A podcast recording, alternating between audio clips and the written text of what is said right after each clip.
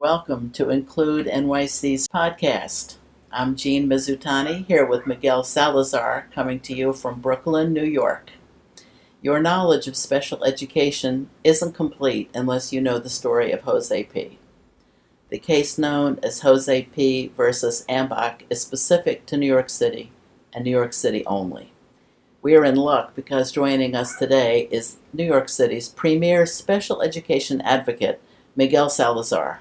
I had the honor and privilege of working with Miguel from 1999 to 2011 at Include NYC, which was then known as Resources for Children with Special Needs.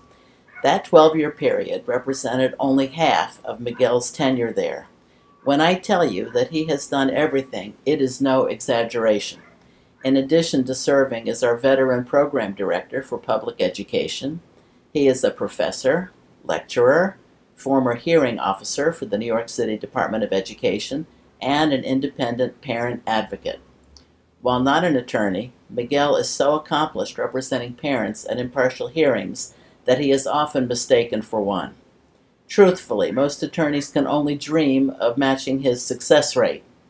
Now nearing the tail end of his career in New York City, Miguel and family will soon relocate to Texas, and we are recording amidst packing crates and boxes Miguel, thank you so much for finding time for us. This is an amazing topic that too few people know of.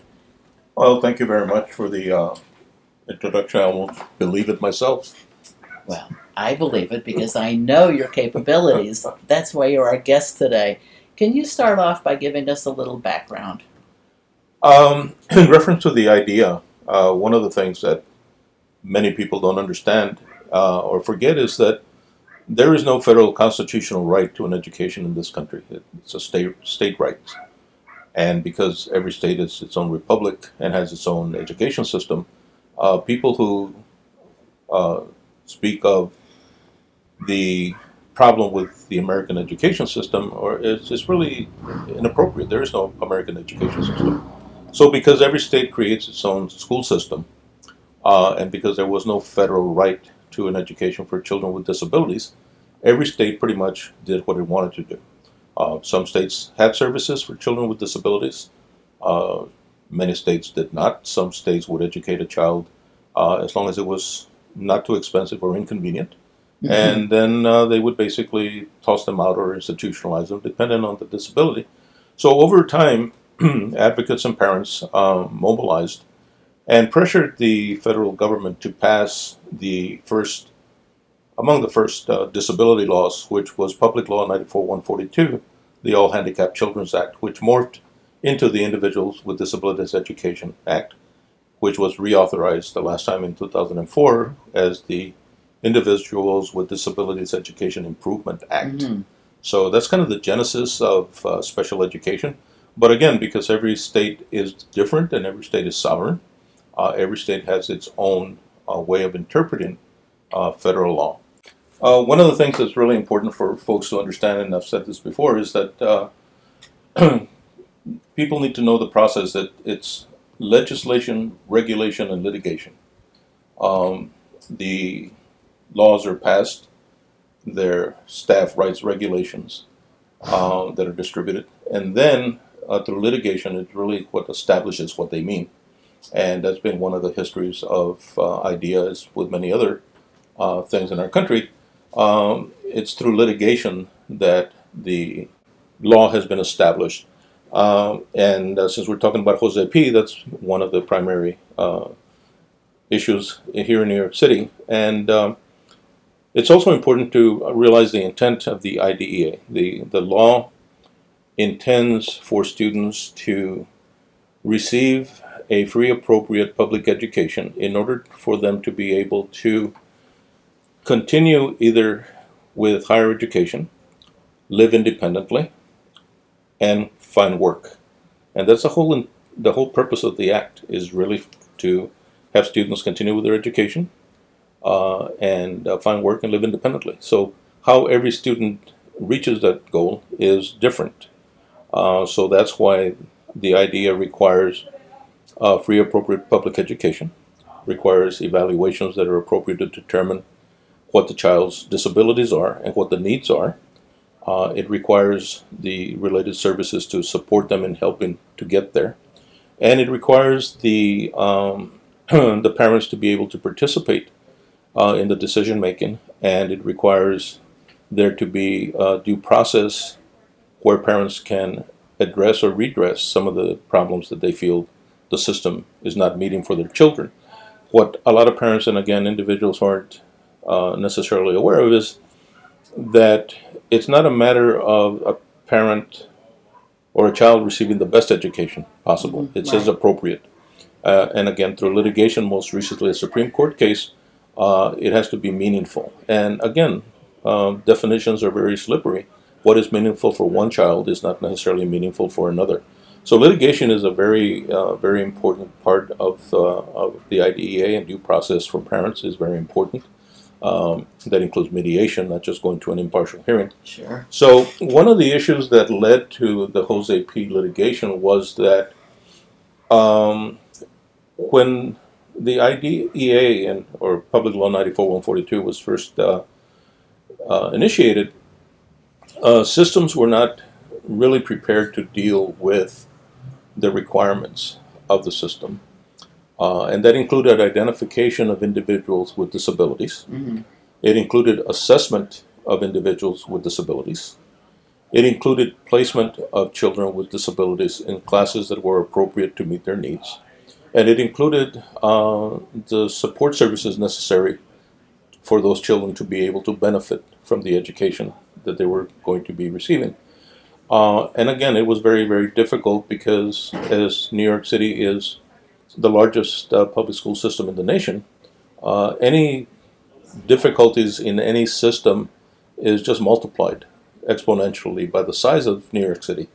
So that while you may have school districts out in the uh, heartland where they may have uh, 500 students in the district, um, back in um, the 70s, you had district uh, in the Bronx, District 9, I mean, District 7, uh, District 9 in the Bronx, uh, District 10, they had 30, 35,000 children in the, in the district. So just multiply the number of children by the complexity of all of these things. So the system was not set up to, to implement the law.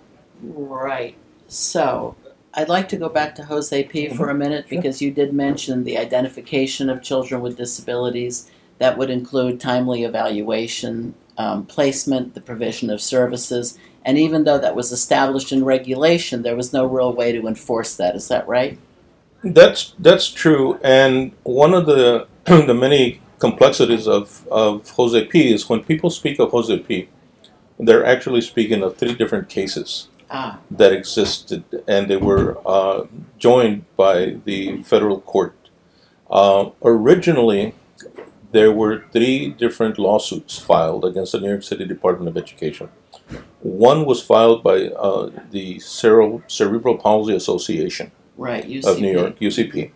One was filed by um, the um, coalition of organizations, um, uh, Advocates for Children, the Legal Services Corporation, and other corp- other entities, uh, Sinergia. Mhm. Uh, they filed a lawsuit, and um, Aspira, uh, not, rather not Aspira, the Puerto Rican Legal Defense and Education Fund Mhm. filed the lawsuit. Mhm. There were three different areas. The United Cerebral Palsy uh, lawsuit dealt with the children who were their clients not receiving appropriate placement and services for their disabilities. Uh, Jose P., which became the lead plaintiff, the argument for Jose P. or the issue with Jose P. One of them was that uh, there were the Board of Education was not doing timely evaluations to comply with the timelines of evaluating and placement placement of a child.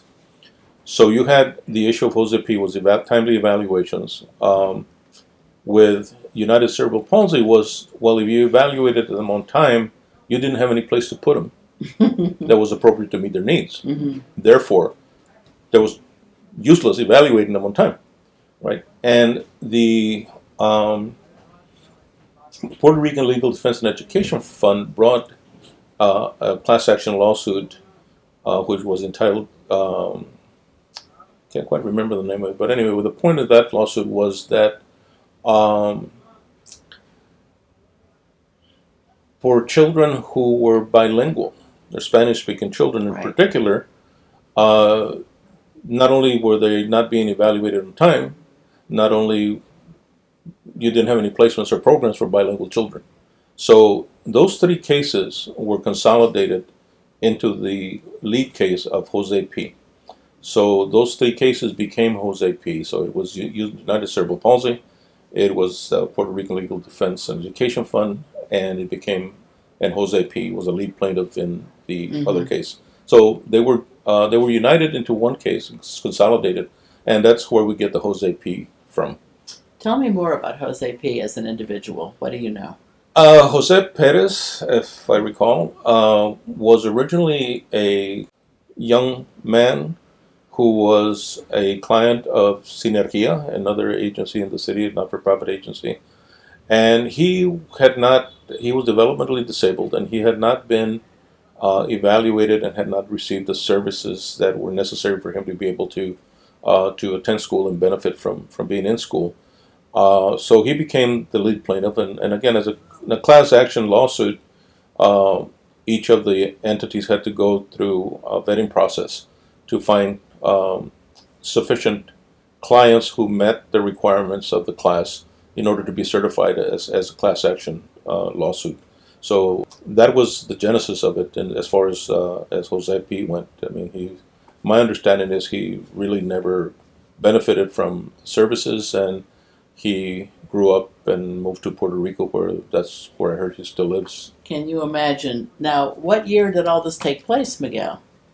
We're talking about 1979, uh, when all of this pretty much was filed, and uh, Jose P uh, has been going on uh, for all these years. It has never gone to trial, um, but what has morphed from the um, the filing of the litigation has been the special education system, pretty much as we know it today, in the sense of uh, notice requirements, in the sense of bilingual special education teams, in the sense of bilingual classrooms, or at least a bilingual paraprofessional if they don't have a bilingual class- classroom for a child. Um, the support services, um, and all sorts of things that have uh, have evolved from the litigation. One of the things that the judge who was in charge of the litigation, uh, Eugene Nickerson, was very clear about when he started the process was that he- the case was not about quality of education. It was not about uh, the efficacy of classrooms and teaching methodology. It was procedural. It was evaluation and placements, and teams to do evaluations and placements.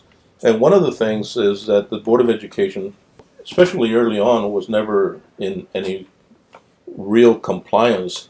The judge appointed special masters to review the the, the pleadings and to work with the uh, plaintiffs and defendants to try to come to some resolutions. And when I was rummaging around in my basement um, in preparation for the for my move to Texas, lo and behold, uh, I'm a hoarder, and I found all sorts of uh, documents. Uh, this is uh, a, uh report. Oh, here it is.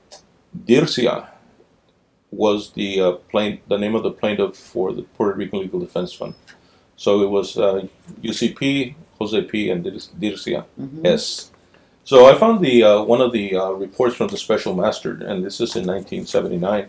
I wanna I wanted to read this because I found it really fascinating. I think it's kind of kind of germane. Now this started in 79. This is the order dated January 15th, 1987. Um, and it says regarding timelines, uh, it says notably absent from the July plan are any steps designed to achieve timeliness as contemplated in paragraph 3 sub b and 12 of the judgment. And was noted in respect to an earlier plan parenthesis which posed the same timeline problems as here close the entire plan essentially ignores the lack of timeliness in conducting evaluations which lay behind the court's order of July 17, 1986. Under the judgment, city defendants are required to evaluate each child referred within 30 days of written notification that the child may have a handicapping condition. Quote, to arrange a placement in an appropriate educational program and related services within 30 days of evaluation or 60 days of referral, whichever is shorter, end quote. The order specifically addresses itself to the compliance with these timelines. The current plan, however, simply matches up an estimated annual workload with an estimated system wide capacity, so that the, at the end of a school year, all evaluations will theoretically be completed. It is, in the opinion of the undersigned, that timelines cannot be achieved merely by manipulating the numbers. The plaintiffs assert that the city defendant's refusal to even attempt to comply with the 30 60 day timeline provisions is contemptuous. The undersigned agrees. In the court's order dated January 15, 1987, Judge Nickerson stated, quote, The court is prepared to engage in more than benevolent yearnings to obtain compliance with the judgment entered so many years ago, end quote. It is the undersigned's opinion that the time to take such steps has arrived. So, this is pretty much reflective of the compliance issues that the board uh, had always had, which was basically it was never in compliance. And therefore, um, plans and agreements and stipulations were entered into that didn't necessarily address the um, the shortage of uh, of appropriate placement for children. Right, and it and it never has. However, they came up with an idea of a remedy in cases where the regulation, the regulatory timeline was exceeded. Right. Uh, you're referring to the the famous or infamous Nickerson letter. Right. I am glad that you mentioned Judge Nickerson because everybody in New York City has heard of Nickerson letters, and most of them have no idea how they came to be. Right. It was. It's. It's interesting. Again, you have to. Un, you have to understand, and uh, it's really critical to understand the the, dynam- the dynamics. Um, one of the things that I've said over the years, and then again, it's it's difficult to to come to grips, but the law doesn't require a parent to be happy. Happiness is not a legal requirement. Right. so, Judge Nickerson ordered as punishment for the board, right. not as a reward for the child, Mm-hmm. that if the board was not in compliance with placing a child in an appropriate program within the timelines, that child would be entitled to a non public school placement for the school year in which the violation occurred. Mhm. And it was, again, as a punish, financial punishment for the Board of Education because they were not complying with the timelines and evaluations. So it had nothing to do with um, the, this child deserves to be in a private school. And deserve had nothing to do with it. It's just an issue of, of a remedy. So that's the genesis of it. And it obviously created a lot of problems as well because non public schools have always had the right of refusal. Right. They don't have to accept a child simply because you have a quote Nickerson letter. And there are some schools who do not contract with the board. These are the quote non-approved private schools. Sure. Yeah, there's all kinds of difficulties with the parent actually obtaining Implementing. the placement. Yeah, Yeah. implementing. Yeah, exactly. This is one of the reasons that most advocates and information specialists don't automatically go that way. There are so many difficulties involved with utilizing that letter and obtaining appropriate placement that it isn't always practical. Still, it may have been a kind of carrot and stick situation with the Department of Ed, like you said. It's really a punishment, and knowing that the families were eligible for that under certain circumstances may have I don't know, did it did it lead to them paying more attention to the process and trying to complete things within the regulations? Well, this, this is the way that I, I've seen it and the way that I believe it, it works. Uh, and uh, I think it, it's, it's endemic again of the system and the difficulties with implementation of things. Um, if you're a, um, a person who's in charge of monitoring cases and where they stand on the calendar, and you see that you have a case that's coming up on the timeline where you're going to have to issue a Nickerson letter. Uh, first of all, my experience has been, and again, I'm generalizing, my experience has been that most parents aren't informed they have a right to a, a quote Nickerson letter to begin with. Uh, it's a P1 letter, so also referred to as a P1 letter. So it's not something that parents automatically know. Uh, and you throw in the situation of parents who may be language minority parents or less mm-hmm. educated parents, and it gets much more complicated for them as well. But assuming that you're the, the manager who's keeping an eye on the calendar, your first reaction is going to be to try to address those cases first. You're going to try to find placement for them. Now, it doesn't necessarily mean that it is an appropriate placement. Uh, it may be that it's a placement. Right. Uh, and I've run into cases where I actually had a chairperson of a CSE, Committee for Special Education, tell me one time, well, the child is placed. And I said, the child is physically in the classroom, but you don't have a certified teacher in there. So, yes, he's physically there, but no, he is not placed appropriately. So, there are all sorts of subtleties. I also had a chairperson tell me that it was a race for the body. And I said, what do you mean? He said, well, if I get to him with a placement before you find a private school, I win. Right. And uh, this is pretty much the mentality that exists with a lot of people, not everyone. There's some very good people on the board. Uh, but there are some people who don't see uh, see it more as a uh, I win, you lose kind of situation instead of let's comply with what the regulations and the law require. Right, that's a shame. And the timelines that are set up in the Department of Education Standard Operating and Procedural Manual are very tight, actually. Sometimes there's only a couple of times a couple of weeks where you're guaranteed enrollment if you find a private school. So there's an awful lot of challenges involved. Well, absolutely, and and again, simply because you have a piece of paper that says um, you're entitled to a non-public school pra- placement at public expense, right? Uh, doesn't mean that they're going to have a class that's appropriate. Doesn't mean they're going to have space available, and doesn't mean that it's necessarily an appropriate placement for your child. Because again, a private school is not necessarily a panacea or a solution. That's you right. know, children by and large who are in non-public schools are there because they have some ser- pretty serious issues, or they would be in a public school. Remember that the intent of the law is a free, appropriate public education, not a private school placement. Uh, and I've always been a real believer that the system should provide the services and the classes that are necessary to educate children in the public schools. I'm not a believer in, in private schools simply because they exist. Simply because they're private. Yeah, if right? they if if that's the only option that's available, uh, I just finished a case with uh, a severely involved uh, student, uh, a 18 year old autistic uh, young lady, uh, and I got her into one of the non approved, non public schools. this is actually the third year that we're going for funding uh, and $149,000 a year is a mm. lot of money. It sure is. Um, but it's appropriate for her. Right. And it has nothing to do with the fact that um, I don't feel that, you know, she doesn't deserve it. That's what the law requires. They cannot provide an appropriate program for the child, and the child deserves what they need.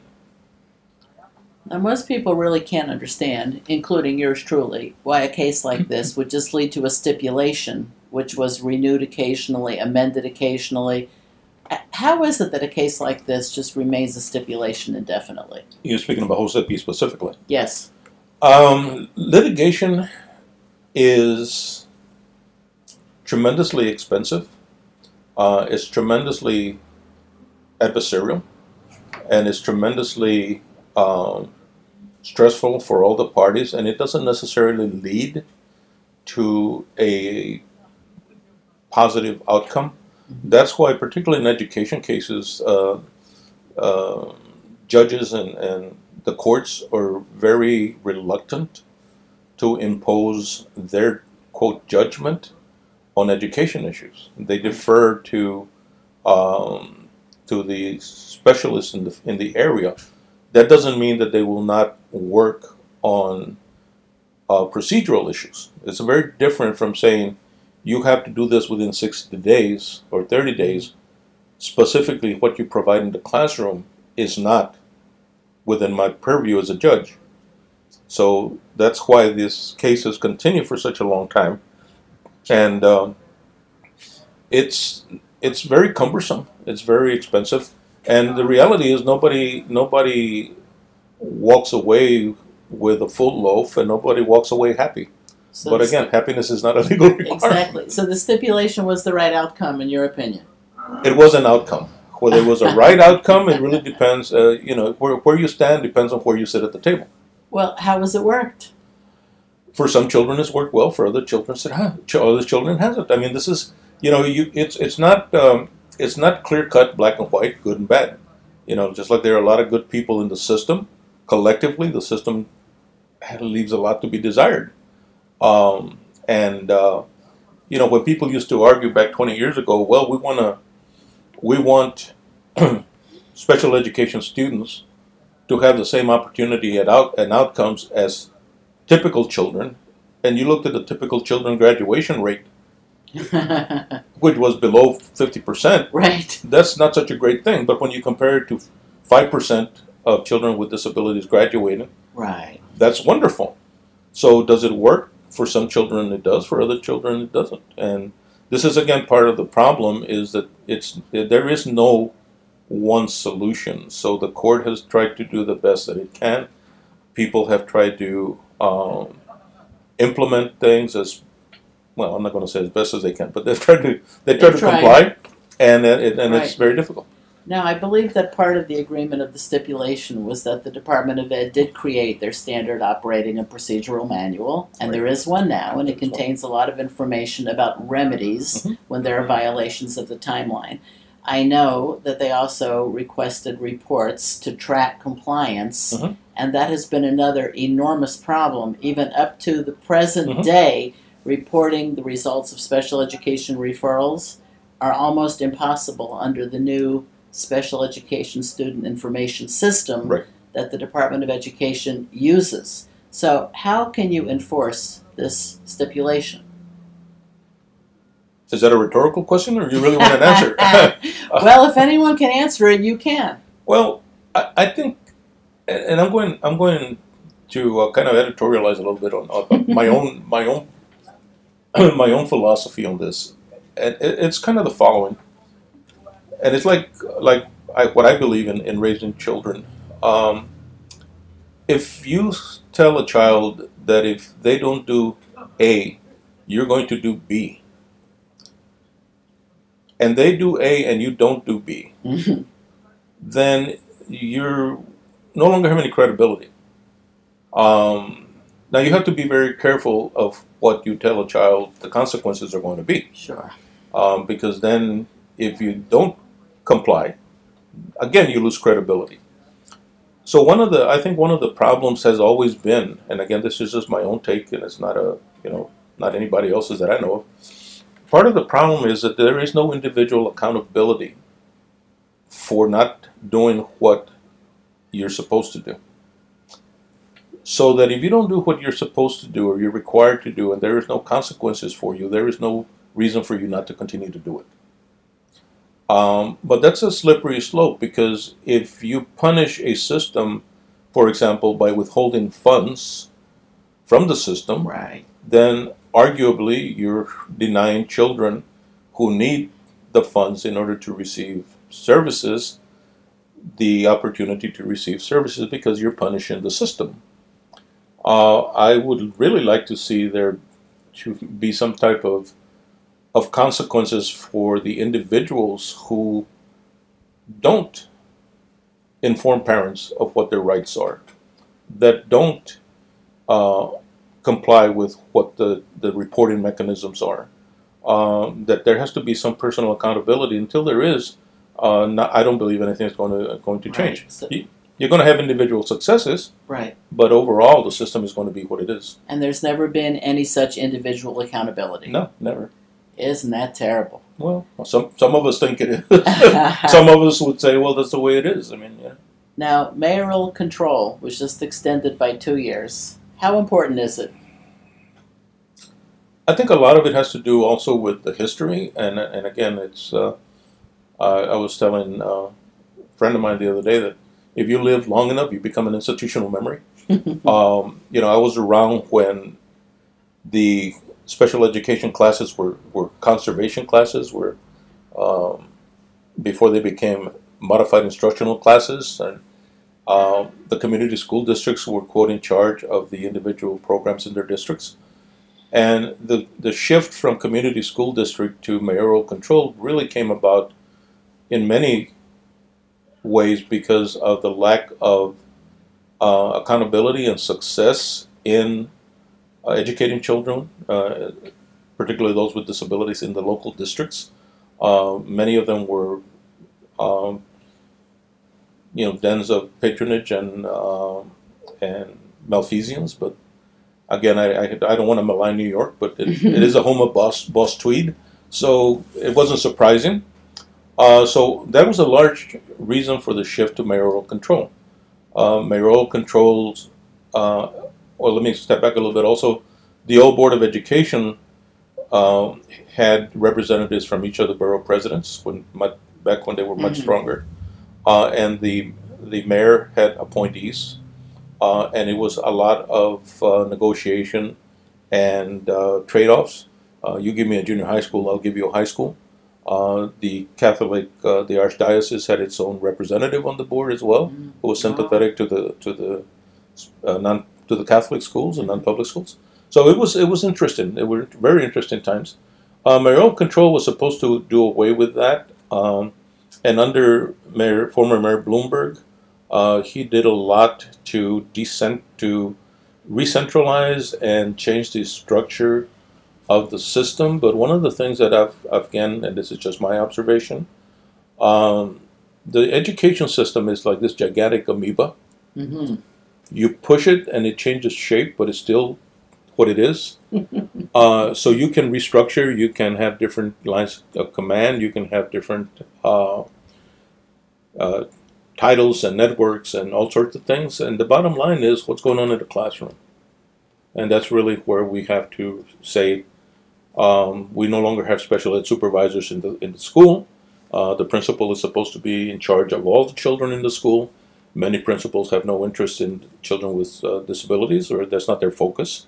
Uh, many, it's an issue of budgets, an issue of costs. Who who, you know, you have a limited amount of uh, of resources, and who gets what? Uh, do you take a, a, music program from the gifted and talented to give it to children who uh, cognitively impaired are not going to reach grade level in reading? Do you spend money on books for those children? I mean, it's it's uh, interesting. On balance, have we made progress over the years? It's much better organized. Um, on balance, um, again, I've been doing this for 40 years, uh, and there have been some some changes and some uh, changes in philosophies and some in attitudes. But again, uh, there were successful kids 40 years ago. There are successful kids now. There are kids who were totally inappropriately placed and educated or not educated 40 years ago, and there's still some now. Uh, you know, it's one of those questions that really doesn't have a specific answer. It's it's how it works for each individual child. Right. And the more things change, the more, the more things. The right. Thank you, Miguel. Thank you so much. Oh, we you're welcome. It. it. was it was fun, and hopefully this was this didn't turn out uh, too pessimistic. But, uh, uh, but then again, uh, that's my nature. So you're welcome. Thank you.